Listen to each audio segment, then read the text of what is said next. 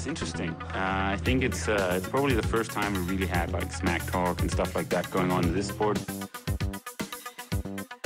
He's definitely been more successful here I mean, in, in Hawaii. But I've beaten him up many times, and he knows that when all the people aren't around him patting him on the back and he looks at himself in the mirror at night when there's no one else, he knows I'm the real deal. Some people talk and they never won Ironman in Hawaii, so I could talk. I won twice. Og hermed er Trioraklet tilbage efter en længere pause, men med en fantastisk gæst. Det er Magnus, der lige i øh, talende stund er på vej igennem security i Texas sammen med coach Jens Pedersen Bak, som vi forhåbentlig også får igennem til en kommentar. En spektakulær performance af Magnus i hans første Ironman. En sprint finish, der gav genlyd, og en punktering, der var lige ved at, jeg vil ikke engang sige en punktering, et flækket dæk, der var lige ved at spolere det hele. As per usual, så er Trioraklet sponsoreret af Med24 og Fusion. Thank you guys. Jeg vil ikke gøre talen så lang, men kaste bolden direkte over på den anden side af Atlanten til Magnus Ditlev.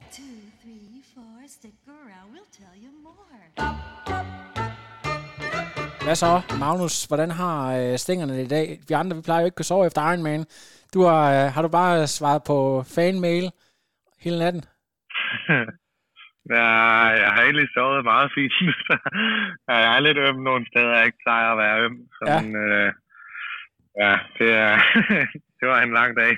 Det er, ja, vi er rigtig mange, der har fulgt med, og der er også væltet ind med forskellige spørgsmål, som jeg håber, vi kommer ind på.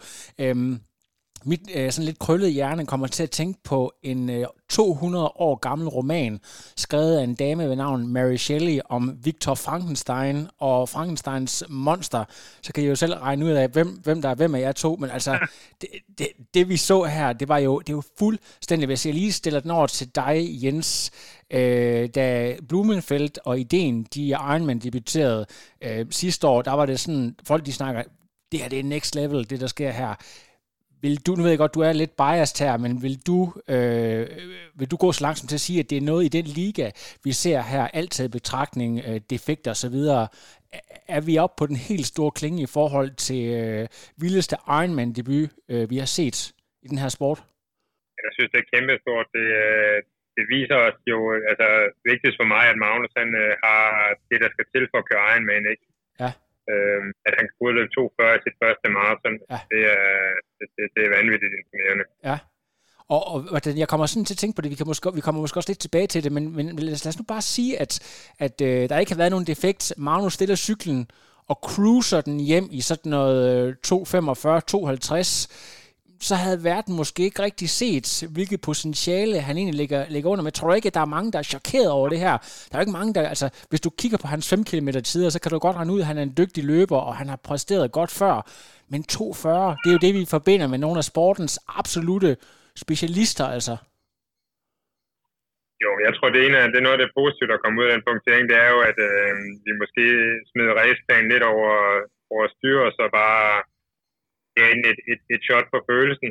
Øh, og det er jo en, en vigtig læring i fremtiden, at han, at han godt kan løbe så hurtigt. Ja, lige præcis. Jeg synes, vi skal vende lidt tilbage og, og snakke om jeres forberedelser, men Magnus, lad mig lige høre lidt fra dig øh, hvis du vil tage os lidt igennem øh, konkurrencen. Når øh, jeg kigger på startstregen her, så er det vel ikke helt typisk, at du øh, lige pludselig er op mod øh, nogle af sportens allerbedste svømmere.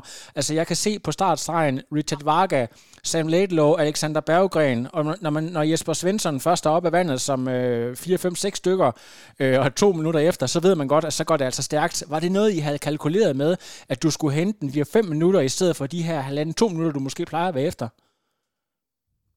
Ja, jeg vil nok sige, at uh, forspringet var lidt større, end jeg lige havde håbet på. Altså, ja, det er nok, jeg havde troet, sådan, at svømningen på en Ironman måske var lidt roligere, når det først ligesom havde sat sig.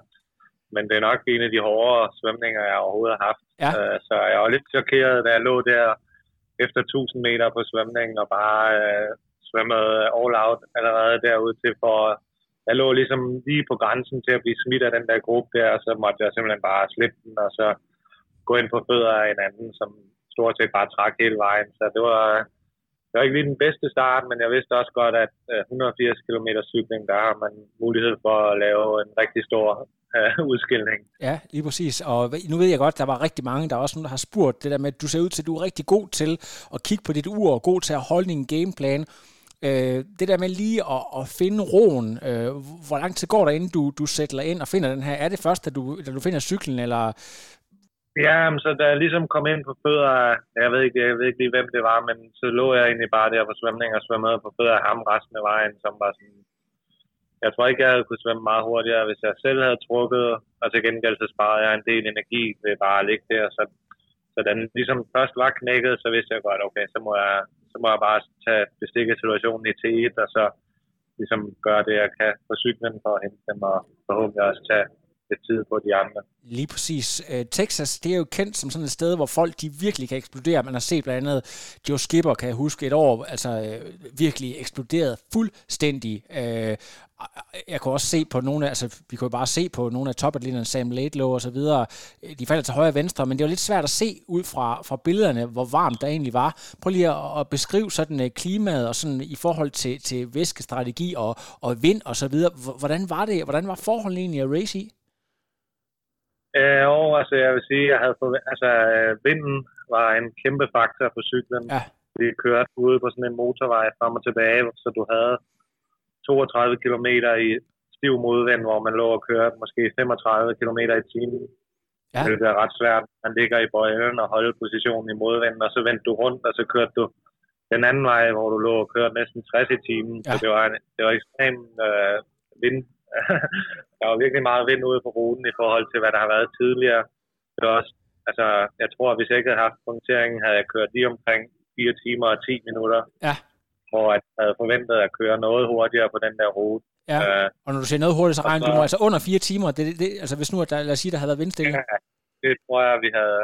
Det, hvis, hvis, det, hvis vinden ikke havde været ja. så stor en faktor, så er jeg ret sikker på, at vi havde kunne komme ned omkring. Og, og det er jo, nok også under og det er jo noget, vi kan sidde og sige her, uden øh, at, at, at prale, fordi man, man har jo tidligere set, at Texas er et sted, hvor der bliver sat rekorder, der er hurtig asfalt og så videre.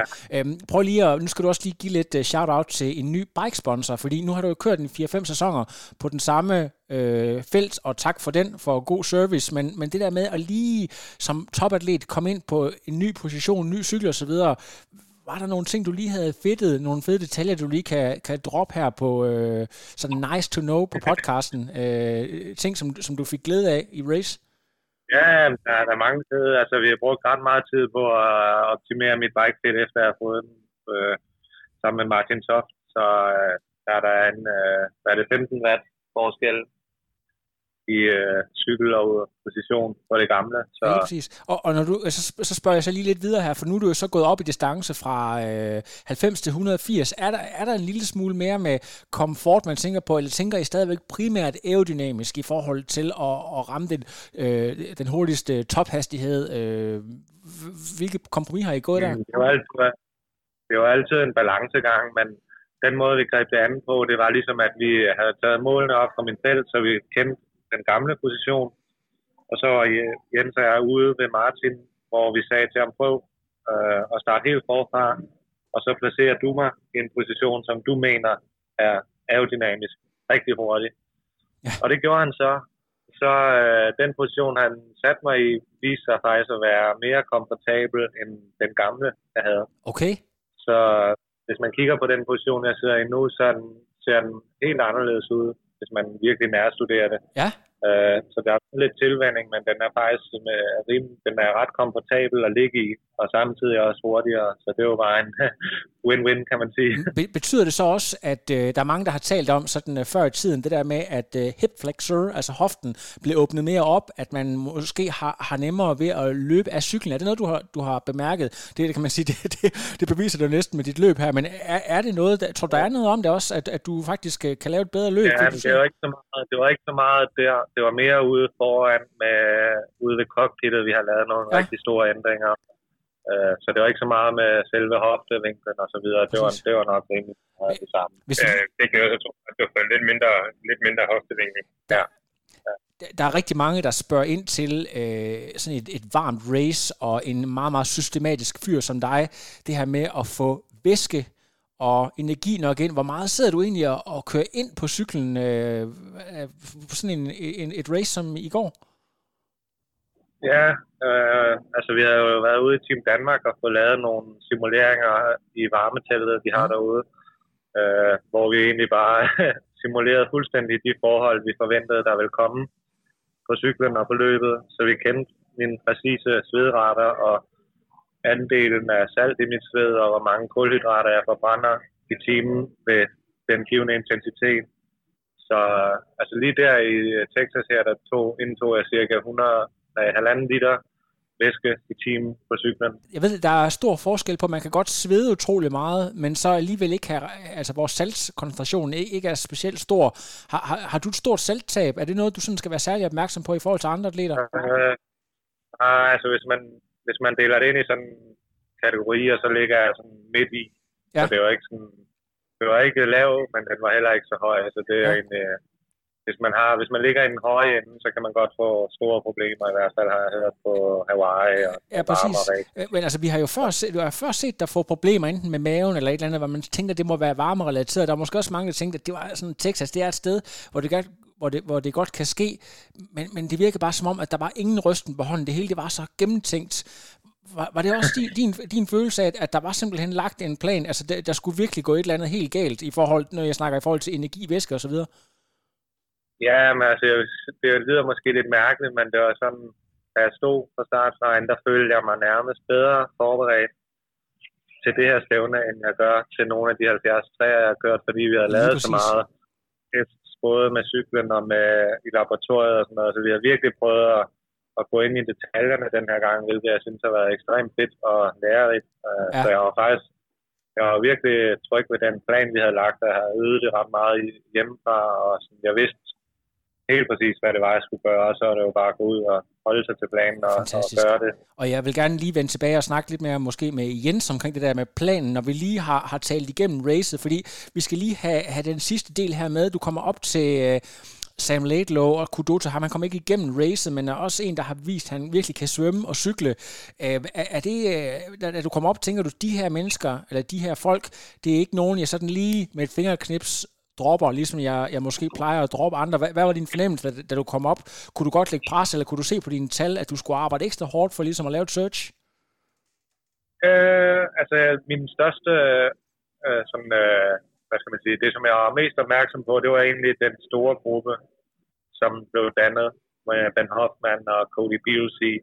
Mm. Øh, og det vigtigste var, at jeg tog tid på dem, hvilket jeg kunne se, at jeg bare, øh, altså jeg kørte virkelig meget fra dem.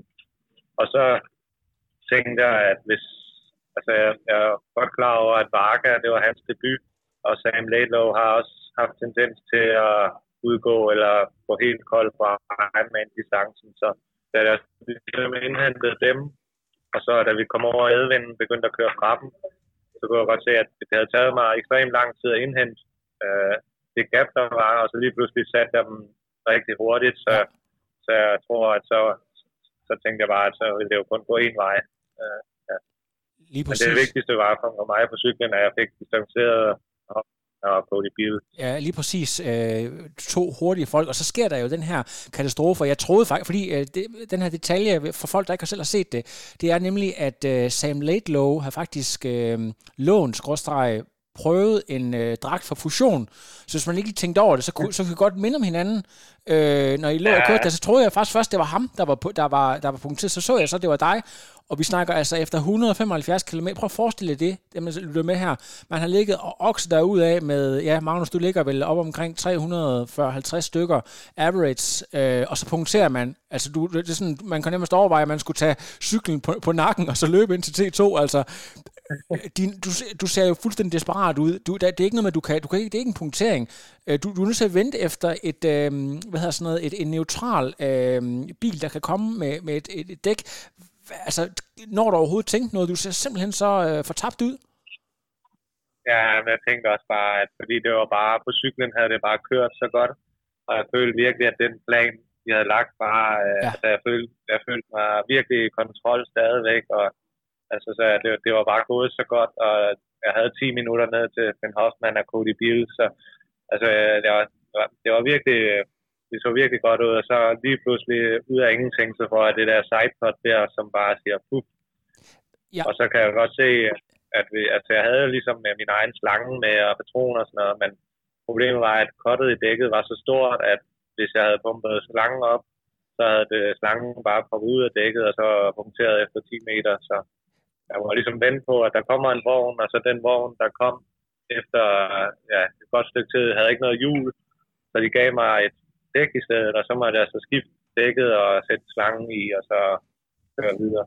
Jeg så sådan, når man startler for mig, der står og råber, not another flat! og så, hvad, hvad, Jens, stod du og, ja. fulgte du med på live, eller hvad skete der? Du skulle også være klar som coach, det der med, altså, når han kommer ind, og du skal ligesom sige, keep calm. Hvad fanden gik der igennem hovedet på dig? Jamen, problemet er, jeg var jo faktisk med i racet, men jeg udgik jo. Øhm, du var, okay, du udgik på det tidspunkt der. Okay, jeg var faktisk lidt i tvivl om, du, om du selv racer, eller om du stod som... Øh... Jeg var faktisk lige på vej fra hotellet hen til racecourse, så jeg kom ind på racecourse, så kan se, at kan jeg bare se, Magnus ikke dukker op af den der 173 eller tværspillet eller andet, tænker jeg, fuck, mand. Uh, og jeg vidste ikke, om han var kørt forkert, fordi det var, jeg tror, det var lidt kringlet, når man skulle motorvejen. Ja, nemlig. Så bange, han for, var bange for, at han ud på en, en, en runde 3 eller et eller andet, så jeg tænkte bare, for helvede. ja. uh, men, uh, men så måtte vi jo bare, så så jeg, at han kom ind, så, så var det jo bare at, at, at komme videre, og så, og så løbe så godt han kunne. Ikke? Uh, han vi har stadig, man kan sige, da det hele startede ud, var ideen jo egentlig bare, at han skulle køre Ironman Texas, ja. for ligesom at se, om han kunne køre med. Og så fik vi kommet i kontakt med Team Danmark, og så har det jo nærmest været den bedst forberedte, vi nogensinde har været, som Magnus siger. Så det var der gået fra bare at være en Ironman, vi skulle prøve til, det var, det var, var all in, ikke? Øhm, ja. Så vi havde egentlig stadig brug for at finde ud af, om han kunne løbe de 42 km, ikke? Så på den måde var der jo stadig noget at, at, at race for, ikke? når I to at tale sammen, inden Magnus løber ud på sit maraton? Nej, jeg står en, jeg tror, jeg står 500 meter ude på løberuten. Okay. Øh, så, og så har jeg jo heldigvis, jeg har en cykel, så jeg kan faktisk cykle med rundt på løberuten, ja. og så bare køre frem, og så giver ham nærmest i seng hver kilometer til halvanden. Når du siger, det er bare sådan lige en, en indskudt sætning her, jeg tror faktisk, at det ikke det, der sker for Jesper Svensson egentlig, at han kommer til at køre ud på tredje loop eller et eller andet? Øh, jeg synes, han skrev et eller andet om, at han kom til at køre forkert, så det, det, det er i hvert fald sket for... Det var faktisk i starten. Det var, da, da jeg overhældte. Der kunne jeg se, at han var ude af pedalerne, og så ja. stod og kiggede lidt rundt. Så, så må jeg lige sige, hey, du er faktisk stadig på ruten, og så, okay. så kørte vi sammen, ja. og så tabte han. Ja. Altså, det, øh, det kan ske for øh, selv tre orakler, det kan også ske for de professionelle, det der kommer til at køre, køre forkert, når man øh, kører race. sådan er det. Men, men jeg synes i hvert fald, det er rigtig spændende det her med, at alt er til sydenlandet tabt. Du kommer ind sammen med the worst enemy. Altså Ben Hoffman, jeg kan ikke forestille mig nogen værre, det skulle da så lige være måske Jan Frodeno, men at, at skulle ud og løbe 42 med en som ham, der har vundet øh, South Africa tre år i træk, basically. Han er to år på Hawaii. Han har en række af fantastiske præstationer, og, og det der afsluttende maraton er jo en af hans absolute spidskompetencer. Altså, hvad... Prøv lige at, at fortælle, Magnus, hvad... Går der, går der bare fuldstændig uh, matematiknørd og, uh, og Pauli Curo heart rate monitor i den? Hvad, hvad sker der? Ja, mm, altså jeg løber ud i et tempo, som nok var, øh, som var hurtigere end det, vi havde planlagt. Øh, også fordi jeg var rigtig sur, tror jeg. Så, det, ja. og så løber han stadig fra mig, hvor jeg lå og løb 3,42 km der. Og jeg kunne bare se, at han løb bare fra, så tænkte jeg bare, okay. Det kan, altså, hvis han kan holde det, så er det fandme også flot, men der prøvede jeg ligesom bare at stikke til min egen fornemmelse, og det pace, jeg ligesom løb ud i der, og holde lidt øje med min temperatur og puls, og sørge for, at det var sådan nogenlunde under kontrol. Men ellers så, så var det jo lidt et sats, at løbe ud i 3, altså under 3,45, fordi at jeg har aldrig været, altså jeg har aldrig prøvet det før, så vi vidste ikke rigtig, hvad, hvad der ville ske. Men så kunne jeg så se, at måske efter 5-10 km, så begyndte afstanden at være det samme til ham.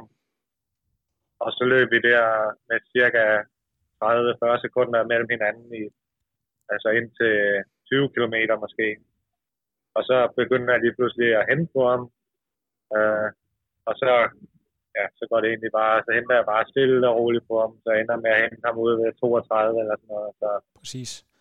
Og så er det jo, at du øh, er en øh, hvad hedder, student of the sport. Du ved jo godt, at når man øh, bridge op til nogen, så skal man løbe lige direkte igennem dem. Øh, det kan man i hvert fald vælge at gøre. Altså, der, der, der må foregå et eller andet op i, op i dit hoved her.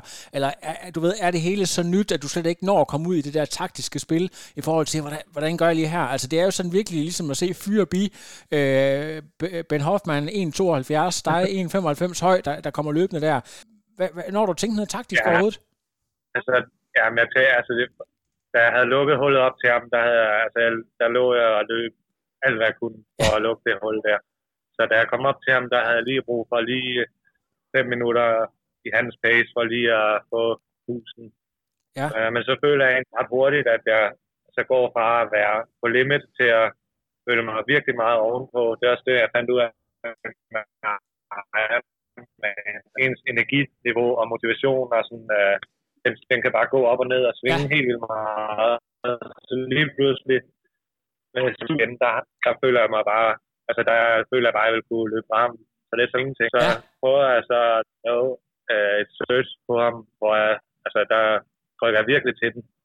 Uh, og så får han lukket det, og så løber han kontra på mig lige bagefter. Ja.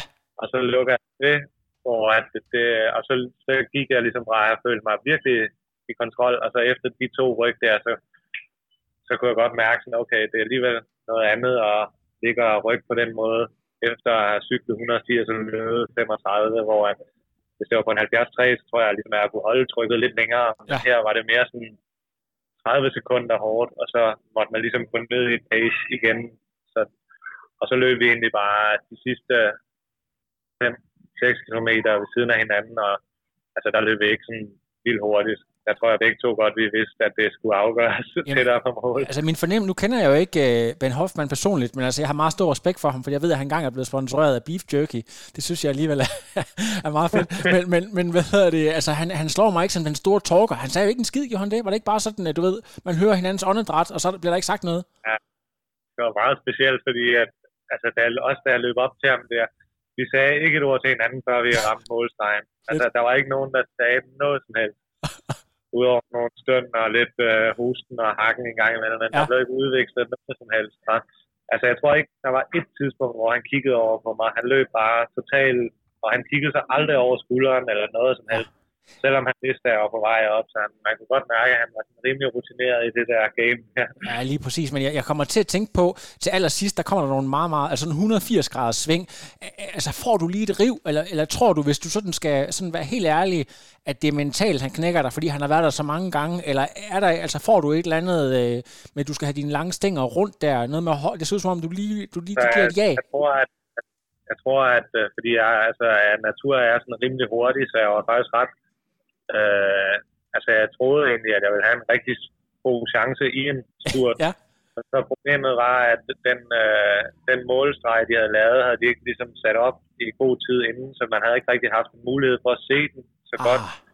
Og så, så viste det sig så, at den var ekstremt snørklet, så der var ligesom 3-4 sving til sidst, hvor at han har kørt racet øh, tre gange eller sådan noget, så han ja. vidste præcis, hvor jeg åbnede faktisk spurten alt for tidligt, og så lige pludselig kunne jeg se, at shit, der er stadig måske 300 meter igen. Ja. Og det var ligesom der, hvor at, så satte han turbo på, og så begyndte vi at løbe ned ad bakken, hvor at mine ben bare... Jeg havde løbet med lidt kramper de sidste 5 km, men så da vi ramte det der nedløb der, der gik det bare helt i... Øh, og så var der sådan et 180 graders sving lige efter nedløbet, hvor at jeg nærmest ikke kunne komme rundt. så, så det var ret hurtigt, at han ligesom trak bare der i spurten, hvor at, ja, der var bare ikke lige noget.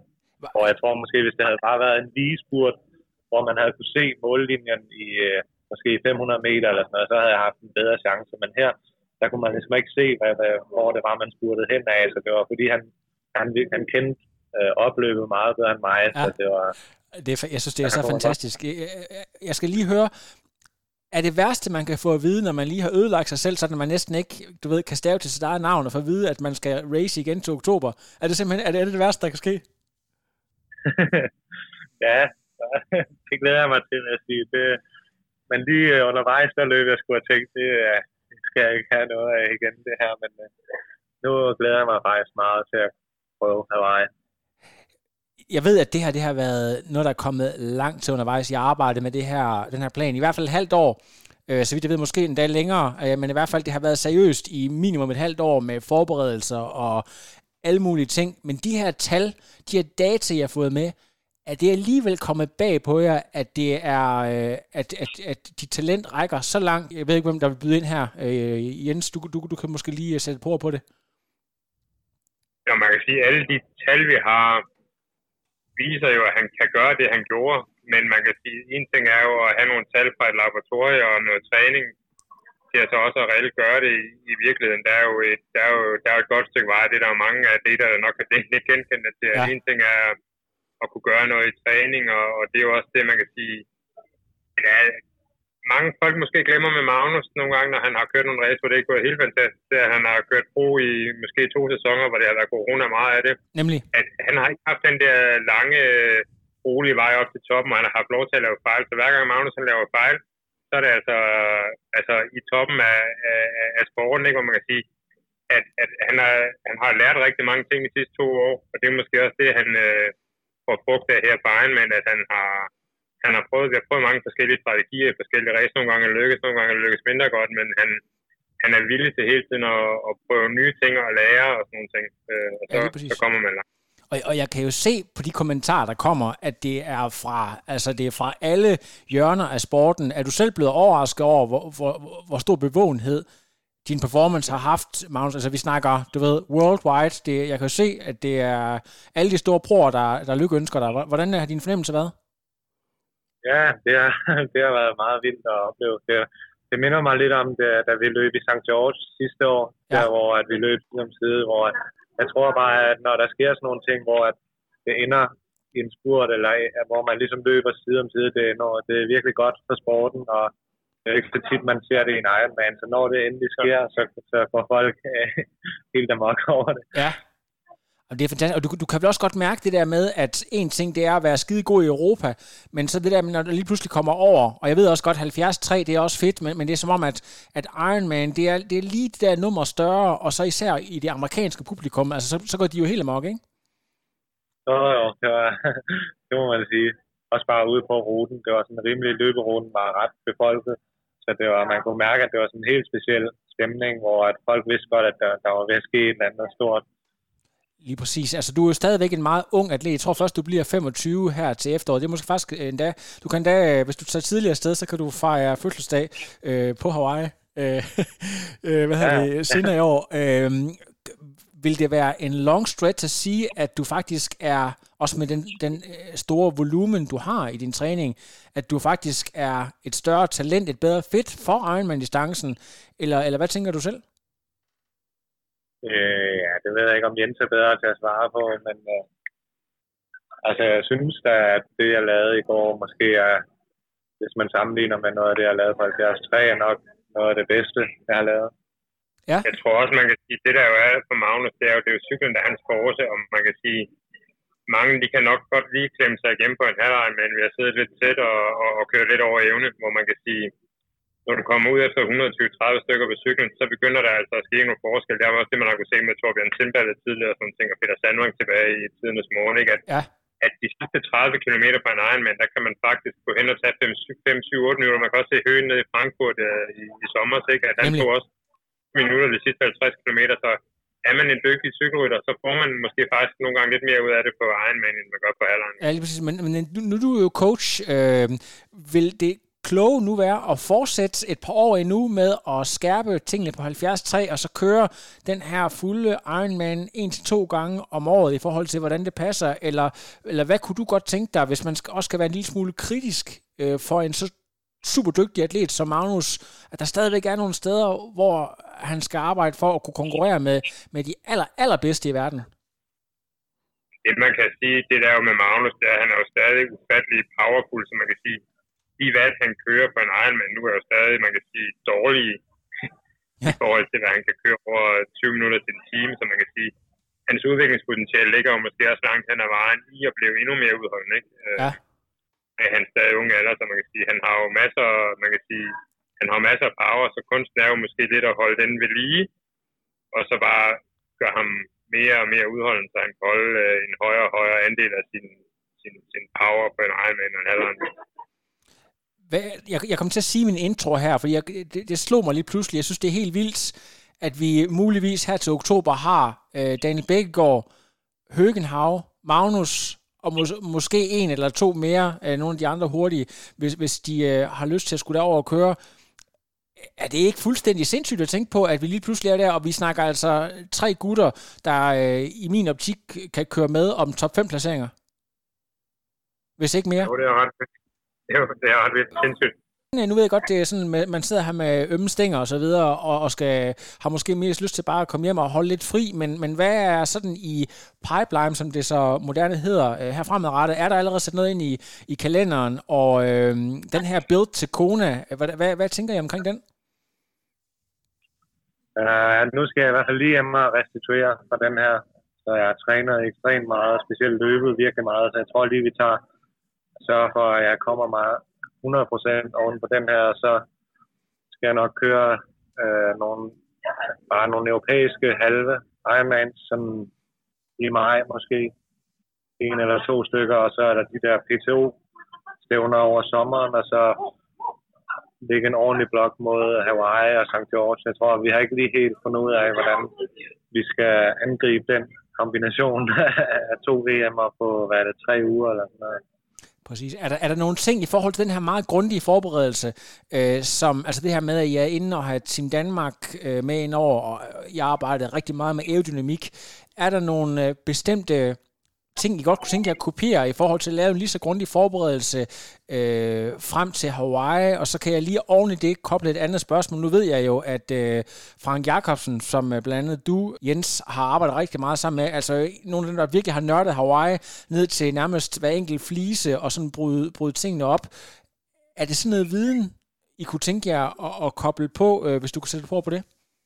Man kan sige, vi har jo, øh, man kan sige, det er et samarbejde, som ligesom er startet op med Team Danmark nu, og specielt Peter Møller, som øh, vi har kontakt til i Team Danmark. Det er jo et, det er jo i bund og grund bare i sin øh, spæde start, kan man sige. Vi, der, vi har en masse ting, vi gerne vil, øh, vil, vil have sat mere i struktur, så vi bliver endnu, man kan sige, får endnu mere viden omkring, hvordan Magnus fungerer, men også mange af de andre landsholdsatleter. Det er noget af det, vi godt, i hvert fald også, der har snakket med Torben om, vi godt kunne tænke os at og, og, og udnytte endnu mere i, i fremtiden i forhold til også måske at få et samlet billede af, hvordan, øh, hvordan er Høen, og hvordan er Daniel, og hvordan er Magnus. Kan, har de, nogle, har de nogle, nogle ting, der er ens, har de nogle ting, der er forskellige, og, og, og måske kan bruge noget af den der samlede viden, vi får til at, til at blive endnu skarpere på at, at planlægge træning og, og sådan nogle ting i fremtiden. Så, så planen er egentlig i bund og grund bare at, at, at, at blive endnu bedre til at bruge de ekspertiser, der er i Team Danmark. Ja. Øh, til at udvikle ja, atleterne. Det er super interessant, og nu skal I selvfølgelig ikke sidde her og uh, spill all the beans og fortælle alle guldkornene, men er der alligevel et par fun facts eller noget, I selv har fundet interessant, nogle ting, I ikke vidste omkring uh, Magnus' fysiologi eller et eller andet, som I er blevet klogere på specifikt i forbindelse med det her samarbejde uh, op til den her Ironman? Jeg, jeg synes jo bare, man kan sige, at de ting, som vi fandt for eksempel det der race-simulation og sådan noget, det viser sig faktisk at holde stik i virkeligheden, og det er, jo, ja. det er jo meget interessant, kan man sige, at, at han begynder at være et sted, hvor man kan sige, at, at der er sammenhæng mellem træning og race. Øhm. Altså, det er jo ikke fordi, man finder noget, som, altså, at vi havde jo nogle formodninger, inden vi gik i gang med de her tests, som viser at være rigtig tæt på det, som så, uh, vi fandt ud af i laboratoriet, så det er jo ligesom små ting og små justeringer, man kan lave for og altså, det var små procenter, man hele tiden prøver at rykke, så det er ikke sådan, der bare var et eller andet, der var helt vildt overraskende eller sådan noget. Magnus, du er jo en fyr, der er rigtig glad for tal generelt, men du er jo også en uh, top professional atlet, så du sidder jo ikke og kigger på din finish-tid, ligesom en age vil gøre, hvad hedder det, og få lavet en stor tatovering på ryggen formentlig. uh, men, men alligevel, altså det her med, at du løber 2.40, du havde formentlig, hvis tingene de var gået på en lidt anden måde, kørt under 57 i din første Ironman. Hvordan bruger du tallene aktivt egentlig? Øh, ja, altså i hvert fald løbesplitten, synes jeg er, meget, er måske meget god at relatere ja. til, hvor at cyklingen er jo sådan lidt, nu er der en 10 minutters punktering i min mm. cykeltid mm. oveni, og så rigtig meget vind, så den, den siger måske ikke så meget, men i hvert fald 240 maraton, det ved man jo ligesom, altså så er man jo der er måske øh, ja, under en øh, håndfuld atleter lige nu, der kan løbe under 2,40. Ikke? Så, Ja. så ved man, at man, altså når man har den øh, force på cyklen, som jeg har, så synes jeg i hvert fald, at så er man rigtig godt stillet. Ja, det er, det, altså nu, nu er spørgsmålet jo, jeg synes jo faktisk, du har en rigtig flot øh, sponsorpakke, øh, Fusion, blandt andet en af dem, og så øh, nu, det- nu Scott er kommet på, øh, der er noget, øh, jeg kan ikke huske, hvad det hedder, noget med learning, et eller andet.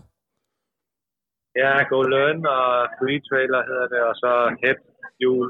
Lige, lige præcis, og de, og, de, og, de, og, de, og de bliver ved med at, at komme på, men jeg sidder jo og tænker efter sådan noget her, at det, altså, det skulle ikke undre mig, hvis uh, Red Bull, de, de snart ringer, eller måske Faxe Kondi, hvis nu at, uh, at du er rigtig god. Altså, det, altså du ved, de, Så, man, man, monster, det vil jo være det øh, optimale. Men, øh, kan du godt mærke, at nu, nu skal du ikke sidde og afsløre, at de allerede har ringet til dig, og at du skriver under i morgen, men altså, du kan godt mærke, at, at sådan det, det spidser til. Der er folk, der rigtig gerne vil have fat i dig. Ja, ja, det, altså, det er jo noget, man, jeg havde måske lidt en naiv uh, tro om, dengang jeg vandt Polen, at så, nu har jeg vundet en 73, så kommer sponsorerne jo bare til en, og så kan man jo leve, leve af det som professionel, hvor Ja. Jeg tror, det tager, man skal ligesom, uh, altså det kræver nogle gode præstationer i et lidt længere stykke tid, og så kommer det sådan stille og roligt. Så nu har jeg også nogen, der ligesom hjælper mig med hele den del til at, at styre det, så jeg tænker ikke så meget over det i dagligdagen. Jeg prøver bare at fokusere på træning og sådan, men jo, jo, det er jo det er fedt, at det bare det går stille og roligt fremad på den front også. Det er fantastisk. Også bare, at for eksempel, altså, jeg havde jo haft mange, før jeg signede med Scott, havde jeg jo haft mange tilbud fra cykelproducenter, hvor at Ja. vi ligesom havde valgt at have is i maven og have tålmodighed til, at den helt rigtige aftale kom og så videre. Så, så jeg synes, at øh, ja, Nu, må, det nu er jeg at være lidt fræk over for dig, øh, og så går der, nu skal jeg lige være Knud Brix her på podcast, altså i, i min øh, spørgemåde. Scott, fantastisk hurtig cykel, Kinley har kørt på den, men er det også noget at gøre med, når du kommer op og bliver så god, så skal, de altså, så skal, så skal det ikke bare være, nu, nu får du den her, og så skal du lige betale 5.000 kroner tilbage i enden af sæsonen, og så siger vi lige, at så, er det, her- så sparer du lige 20 procent. Altså, vi, vi er oppe og snakke serious business her. Hvad, hvad er det for nogle ting, man går ind og kigger på, når man i din kaliber skal ind og lave en aftale? Øh, performance, økonomi, hvor, hvor- går du Ja, ind? ad? men altså, først og fremmest så er det jo, at om det er en cykel, som man øh, har lyst til at køre på og, Ja. og ved er hurtig, og om det brand, man ligesom bliver en del af, har nogle ambitioner, der matcher med de ambitioner, man selv har, om Ja. de er villige til.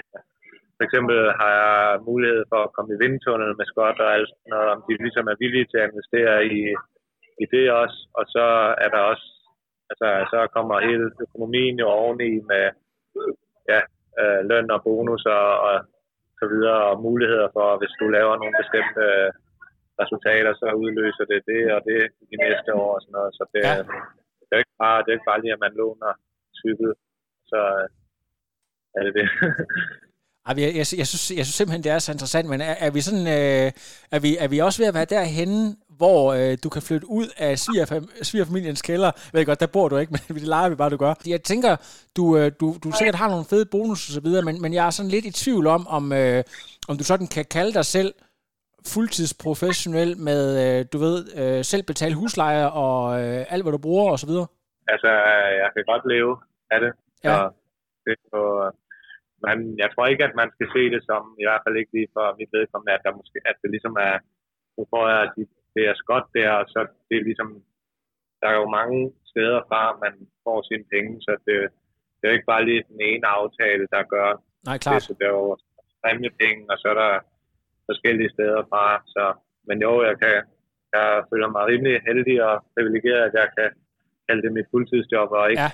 også bare, at altså fremover, nu, nu kørte Jens her, men altså, at jeg ligesom fremover vil have en mulighed for for eksempel at tage ham med, eller en anden Nemlig. med mine stævner. Altså, jeg begynder at kunne træffe nogle beslutninger nu, som jeg kan huske, at Jens og jeg, vi snakkede om for to år siden, hvad det er, der hvad det er, Rodeno han gør, eller hvad, hvad det er, ligesom, hvordan man lever som en verdensmester, hvad det er, der skal til, så begynder der jo at komme nogle ting nu, hvor at, at jeg ligesom kan træffe de valg, fordi jeg har den øh, økonomiske frihed. Det, for eksempel for at varme akklimatisere og sådan noget, så det, jeg har ligesom lidt større frihed til at gøre nogle ting, som jeg måske ikke har haft tidligere.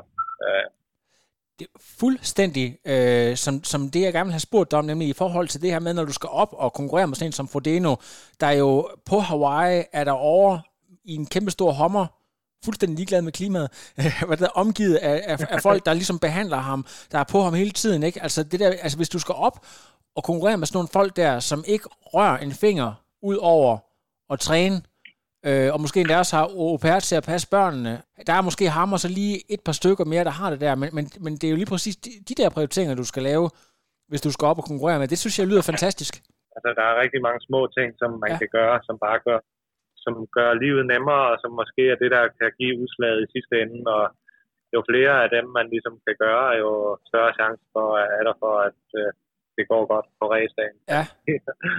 Det er fantastisk, og jeg skal lige bare sådan, nu tager vi sådan lidt, det er ikke så seriøst det her, men jeg så nogle rigtig sjove billeder af svigerfamilien og kæresten, der stod og, og hoppede og dansede hjemme foran, øh, var, var de de første, du øh, ligesom ringede til, øh, sådan øh, på, da du ligesom var i mål, eller hvordan?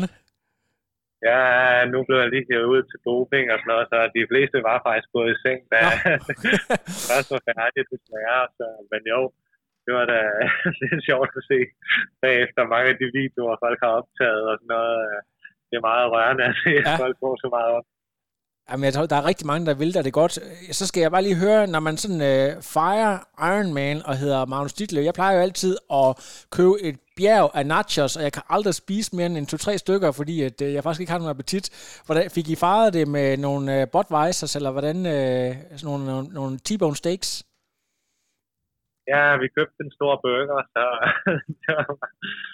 og så er vi faktisk i lufthavnen nu på vej hjem, så vi havde sådan ikke så meget tid til, at vi skulle hjem om aftenen der og pakke cyklerne ned og sådan noget. Så det var meget stille og roligt, men det er også sådan, jeg foretrækker det. Ja, jeg synes simpelthen, det er jo utroligt. Du skal ikke, du skal ikke have lavet en Ironman-tatovering? Nej, men hvad for det? Jeg har den fået noget ind på den ene balle, så Jeg, kan, ikke, jeg, kan ikke se, jeg kan ikke se dit ansigt, så jeg kan ikke se, om du joker, men uh, jeg forestiller mig. Jeg har altid tænkt, at det ved jeg godt, de fleste, de, når de har kørt 11.42, så får de lavet en. Men jeg tænker, at du kan, selvom du kører flotte 7.58, så tror jeg også godt, du kan gøre det bedre. Så, så vent lige lidt med at få den lavet i hvert fald. Magnus ja. og Jens, som altid, tusind tak for at stille op til uh, sniksnak, når I har været i ilden. Det er en øh, meget, meget stor ære at få lov til at, at tale med så dygtige mennesker. Kan I have en uh, safe flight hjem til Danmark? Ja, tak. Tak, tak for snakken. Det var godt. Fornøjelse. Stor fornøjelse, hey. drenge. Vi snakkes. Hej, hej. Hey. No, I am done. Another. But now it's, I'm done. I have no power.